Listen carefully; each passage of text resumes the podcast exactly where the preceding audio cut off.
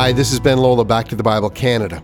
On our second last program of week three in the book of Ruth, we're wrapping up the series with a message called God is Good All the Time. So turn with me to Ruth chapter 4, verses 13 to 17, as we join Dr. John Neufeld in today's lesson. Not long ago, I attended the funeral of a young woman who died far too early. She had had a heart condition and eventually it took her life. Sitting in the front row of the pews were her mom and her dad and her husband and her three brothers. I have known that family for some time, and for some time I have believed them to be a remarkable family. I marveled at their courage and I marveled at how close this family was, and I marveled at their faith. But I will never forget one story that was told at the funeral, which I am sure the family treasures. One of the last words that passed between mother and daughter as daughter was lying on her deathbed was mother's words. She held her daughter's hands and simply whispered, God is good. And one of the last words from the young woman was the very simple response, all the time. What a marvelous testimony. God is good all the time. Most believers in Christ can quote Romans 8:28. I know I often do. For we know that for those who love God, all things work together for good, for those who are called according to his purpose. I once had a fellow believer paraphrase that in her own words. She said, For those who love God, everything is good in the end. And if it's not good, it just means that it's not the end yet. I love those words. But there's something to be added. Even the things that seem not good in the moment will seem good in the end. One day we will see that even our sufferings were necessary in order to achieve the greater good. We will thank God even in our sorrows. As James reminds us in James 1 2 to 4, Count it all joy, my brothers, when you meet trials of various kinds, for you know that the testing of your faith produces steadfastness. And let steadfastness have its full effect, that you may be perfect and complete, lacking nothing. One of the great theologians of the Christian church said, We do well to remember two things. One, all events happen by the ordination of God. And two, all things contribute to the advantage of the godly. Well said. If God be for us, who can be against us? We've come very close to the conclusion of our study in Ruth. And after today, all that's left is to analyze a genealogy, which, by the way, you'll find very exciting. And as we have seen, Ruth really is a marvelous book about the providence of God. So, what is providence? It means quite simply what we've already said. All things happen by the ordination of God, and all things contribute to the advantage of the godly. Ruth is a book about providence. It's not a book about miracles. It's not a book with mighty battles. The Red Sea doesn't get parted. No one walks on water. The dead are not raised. Great armies are not vanquished. There are no appearances of mighty angels. No prophets thunder away against sin. In fact, there are not even great promises of God's help in the book. But as we have seen, God does help in lavish ways. But Ruth is a book about mundane things, like harvesting crops and inheriting land and doing one's duty of caring for widows. It's about day to day life with its sorrows and losses and disappointments and hopes. It's like a lot of our lives seem to be. It's about life in a small town, a, a, little town Bethlehem, that later Micah the prophet would call a town too little to be properly counted in Judah a town of no significance where at least up till then nothing important had ever happened. Maybe that's how you feel about your life. I'm just ordinary. I don't convert the masses. I don't change a nation. I will never be a philanthropist contributing millions. But Ruth is about a very important thing, and that's what we're going to talk about today. This is the story about ordinary people who discover the two things we have talked about all things happen by the ordination of God, and all things contribute to the advantage of the godly.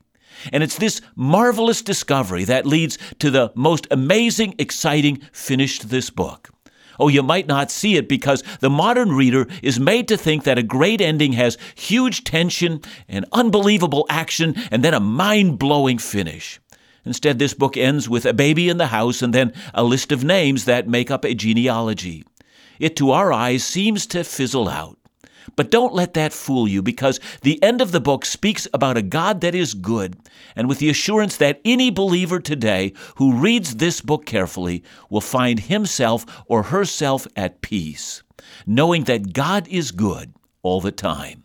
The modern reader might have wanted a description of the wedding. Who was on the guest list and what did the bride wear and what was said and what did their getaway horse and carriage look like? And we don't get a glimpse of all the sentimental people who dabbed their eyes and cried and said, That was so beautiful. And then they all ordered the video and watched it over and over again, and it became the model of perfect weddings. Now, instead of all of that, we're greeted with one very simple sentence. So Boaz took Ruth, and she became his wife. Ah, even in those simple words, we are left to reflect on what God has done. There has been a progression in the book. In chapter 2, verse 10, Ruth was called a Nokria, a foreigner. In 213, she was called a Shifa, a servant who is the lowest of all servants with no hope of social advancement. But in chapter 3, verse 9, she is an Amma, a maidservant who can rise in her situation. And now in chapter 4, verse 13, she is an Issa, the wife of a righteous, wealthy war veteran, among the most highly respected men in her town. Simple words. Boaz took Ruth, and she became his wife. And yet, words so charged with the kindness of God, who allows the impossible to happen. Let's continue to read. And he went into her, and the Lord gave her conception, and she bore a son. We should note that Ruth had been married to Mahlon for some time, perhaps close to 10 years, and that they had no children. Before birth control, most brides got pregnant not long after the wedding day unless there was some difficulty in conceiving. And the normal way the Old Testament addresses women who do not have children is to say she was barren. Barren in the Old Testament was not a lifestyle choice, it was a tragedy. Indeed, the word barren describes much of the earlier part of the book. It begins with two barren women, Orpah and Ruth. Both women were no doubt idol worshippers, that is, they had a barren religion.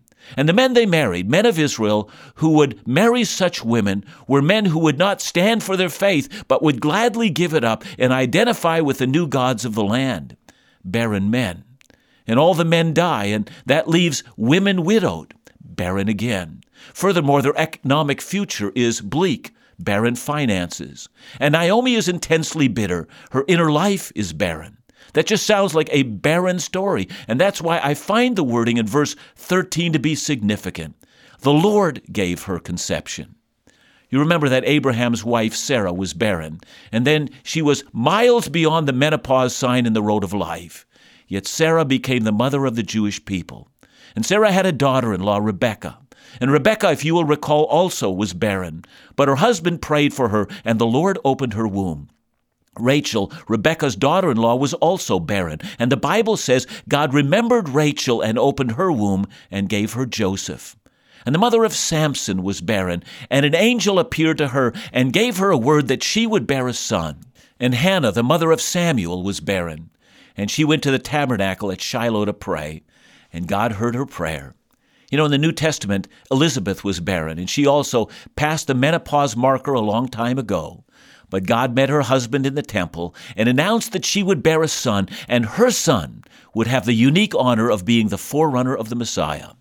Psalm 113, verse 9 says, He gives the barren women a home, making her the joyous mother of children. God does that. How often we forget, assuming that these kinds of things, like bearing children, just happen but pregnancy is a gift of God. Psalm 127, verse 3 says, Behold, children are a heritage from the Lord, the fruit of the womb a reward. We do well to hold this in mind in a culture where the abortion rate is one in four, where childlessness is seen as a positive choice. We as believers see matters differently. We measure wealth not in our bank accounts, but in the faces of our children, for they are the only thing that we will take to heaven with us. The point that the book of Ruth is trying to make is that both the lack of children in the first marriage and her having children in the second was the providential hand of God. Ruth's pregnancy was given to her by God, even as God gave her to be a widow. Remember Naomi back in 121? Naomi said, I went away full, and the Lord has brought me back empty. We noted her bitter response then, but we never doubted the truth of her statement. It was indeed the Lord that brought her back empty. These events, the deaths in chapter 1 and the birth in chapter 4, we are told, are both from the hand of God. For many of us, we would be content to say that Naomi's perspective was wrong. But what if it wasn't? And here's the question If God brought it to pass that her husband and sons had died, would she hate God? Naomi never did, but she became bitter. And she said that God had made her bitter. What's the answer to the dilemma? And when we come back, we're going to see that we can be joyful in the providential hand of God. In the life of Ruth, we see such a strong theme of God's providence in working both in the good and the bad of life for His good purposes. When we come back, Dr. Neufeld will unpack what it really means to grasp the complete sovereignty of God in all things. Men Make a point of joining Dr. John Neufeld at a number of the upcoming Promise Keeper Canada conferences. On October 22nd, Dr. Neufeld will be speaking at the Promise Keepers Legacy Conference in Abbotsford, British Columbia, and then in the months to come at the Promise Keeper Quest conferences in Toronto, Ottawa, Winnipeg, and Edmonton. We encourage you to register and to join us for these enriching and challenging events. For more information, check out promisekeepers.ca or to find out more of all the upcoming Back to the Bible Canada events, visit our events page at backtothebible.ca. Now let's go back to the Bible with Dr. John Neufeld.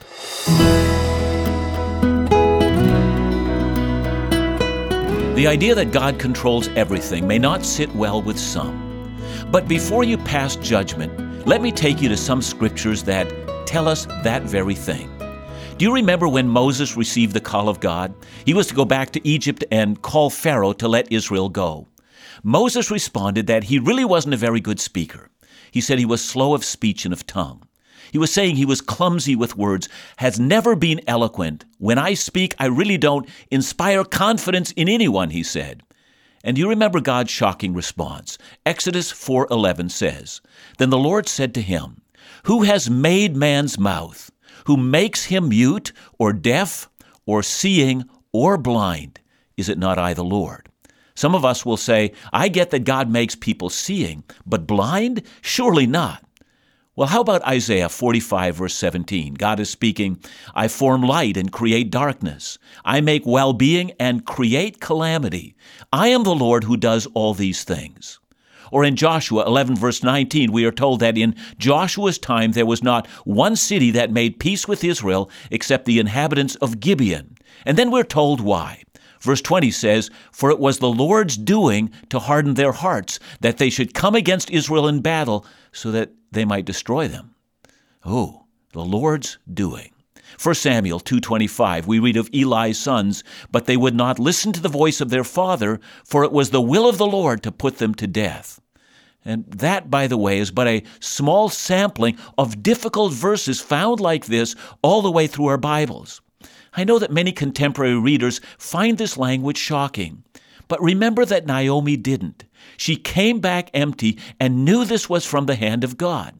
What she didn't know was that the hand of God was a loving hand. God is good all the time. In chapter 4, verse 14, we read Then the women said to Naomi, Blessed be the Lord, who has not left you this day without a redeemer, and may his name be renowned in Israel. Notice the women are not saying, Wow, that really turned out great, or You're so lucky. Sometimes things just work out that way. But rather they said, Blessed be God. The whole thing is the hand of God as He providentially worked this matter out. Of course, on this side of history, we all see this very well. Israel was lurching into ever increasing apostasy, and if Elimelech had lived, and Mahlon and Chilion as well, there would have been no story of redemption here, except for one family that deserted the God of Israel, and one woman who tried to be faithful while all the men in her life were going their own way. Little did Naomi understand that the great hardships in her life were orchestrated by a loving God to bring her fullness of faith and provide an avenue for revival in Israel, and then eventually lead to the coming of the Messiah. She had no idea what God was up to. But she also did not know that God was going to redeem her by turning the suffering in her life to a place where she would have joy. Notice also the significance they place upon the boy. Up till now, Boaz has been called the Redeemer, but now the little baby is given that name. Why? Well, the answer is quite simple. This little child is the one who protects Naomi's family line and secures her land as an inheritance from God. But notice the desire the women have for this boy. May he be renowned, they say.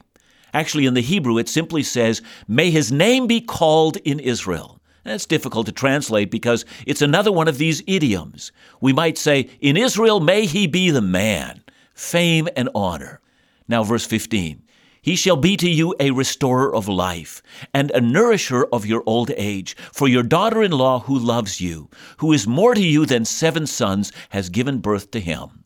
Verse 15 not only celebrates the boy, it celebrates Ruth, the Moabite woman. This woman Naomi didn't want in the beginning. This woman whom she called barren, for when Naomi came back to Israel, she said she was barren, didn't have a thing in the world. And there was Ruth standing beside her, having committed to never leaving her. But to Naomi at that time, Ruth meant nothing. Ruth, whom Naomi saw no value in. This woman is now called better than seven sons.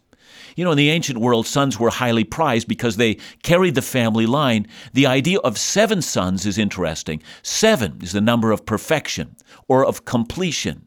It's the model of the good life. But the women of the town say, This Moabite woman is better than what you had before or what you would have wanted in your wildest fantasy as you had imagined the perfect life. This woman is better. Uh, that doesn't lessen the loss. That doesn't mean that the suffering and the death didn't matter, or the pain was not deeply felt. But what the women of Bethlehem saw was that those horrible events, even those, were the very thing that God used to bring this result. And this result was the best possible result that could ever have happened to Naomi. I think there's something in this for all of us. I think that the most hopeless individual is the individual who, when he or she is suffering, believes that there is no redemptive purpose in the suffering. I know some feel that things will look more hopeful if they believe that God had no part in bringing about the suffering of the present moment. But if He did not, then no great and glorious plan has been brought into your life either. For a time, a very popular chorus that so many of us sang came from the words of Job. Blessed be the Lord in the land that is plentiful. And then in the next verse, Blessed be the Lord on the road marked with suffering. When there's pain in the offering, blessed be the Lord. But did you know that those words were spoken by Job after the loss of his wealth and the death of all of his children? Job 1 verse 21 says, And he said, Naked I came from my mother's womb, and naked shall I return. The Lord gave, and the Lord has taken away. Blessed be the name of the Lord. See, those words are true, but they are not enough. Ruth fills in what's missing that God, the providential God, works all things for the good, and not just the good, but the greatest possible good. And whatever you take from our study of Ruth, please take this the end is better than the beginning. See, suffering is never random, and God desired not the good, but the very best. God desires the best of all possible outcomes. Yes, for us individually, that's true, but also for His grander designs. Remember, God does all things for His glory. God was not only interested in healing Naomi and Ruth and Boaz and the people of Bethlehem, He was interested in bringing about the birth of the King of Kings. And this story is one link in the chain as to how this came about. And knowing that makes my life and your life intensely rich and meaningful to know that I live for the glory of God, which is also for my long term eternal joy. Chapter 4, verse 16 reads Then Naomi took the child and laid him on her lap and became his nurse. This is not to be understood that Naomi nursed the child. She is far too old for that. Rather, it means that she became his guardian. The same word nursed is used in the book of Esther, where the word is used for Mordecai. Esther 2 verse 7 says that Mordecai took Esther as his own daughter. It's the same word. He nursed her. Of course, Mordecai doesn't have the ability to nurse his daughter. The implication is that in both Ruth and in Esther, it's one of caring for the child. We are to believe that Naomi played a major role in discipling this young boy, in training him in the ways of God. And when you think about it, who is better equipped to do that but the woman who has seen that God was good all the time? Even when life is filled with grief and losses, never stop hoping in God. Never stop believing that God is in control. Never stop believing that God is good to his children. I can only imagine that child grew up hearing the stories that Naomi told him. What a wonderful grandmother he had. And I wonder if you, my dear hearer, have recognized that yet. But I promise you this that when you recognize that God is good all the time, you can weather any storm with confidence. God is good all the time.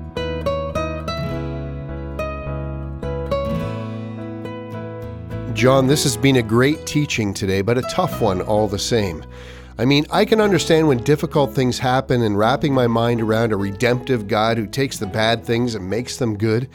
Uh, but causing those bad things to happen, uh, that's a that, that's a difficult thing for some of us. Can you help me understand the difference? Yeah, I think I have difficulty with the word cause as well, and I want to be very careful with how I say this. If God is sovereign, then all things happen by his permission. If you can imagine suffering standing at the gate and asking permission to come into your life, uh, then God at times allows that to happen. So I'm using the word allow, but He doesn't stop it from occurring. He allows it to happen because of His own good purposes. I think that's different than saying that God causes a wicked thing to happen. We we want to say that God does not cause wicked things to happen, but that he does allow them to happen and when he does, his allowance comes because he designs something good for us in it. I think that's the confidence that I can have. So, in the end, we can uh, rest easy that even though difficult things are taking place, God is ultimately in control of those circumstances. Yeah, He even directs the difficult things. I, I'm going to say that even when the devil rages against us, that the devil only does that at the permission of God. That doesn't mean that God is responsible for the evil, but God will allow evil even to happen because He has better purposes in mind. So, God is good. All the time. All the time. Thanks so much, John, for today's message. It's been a great encouragement and something to really think about. Join us again tomorrow for our concluding message in the series on Ruth, right here at Back to the Bible Canada.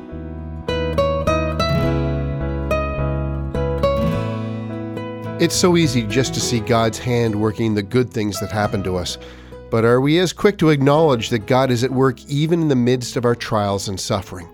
We must be careful to have a full understanding of God's sovereignty so we can indeed weather any storm and still say, God is good all the time. I hope that this message has deeply encouraged you in your walk with the Lord today.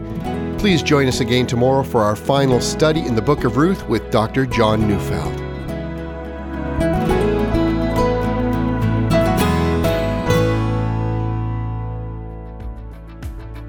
Every month, thousands of ministry friends across Canada send in their gifts to support the ongoing ministries of Back to the Bible Canada, and we couldn't do it without you. Your gifts sustain our Bible teaching programs on this station, on our website, podcast, and mobile app. Your gifts provide all the audio programming electronically and all of our print resources for free, breaking down barriers for anyone to access trustworthy Bible teaching. Your gifts provide for our adult Bible engagement podcasts and website, In Doubt, to thousands of young people every day, every month. Your kindness is critical to all we do. So thank you, and please continue to support and bless this ministry with your prayers and gifts. You can call us today at 1 800 663 2425. That's 1 800 663 2425, or visit us online at backtothebible.ca.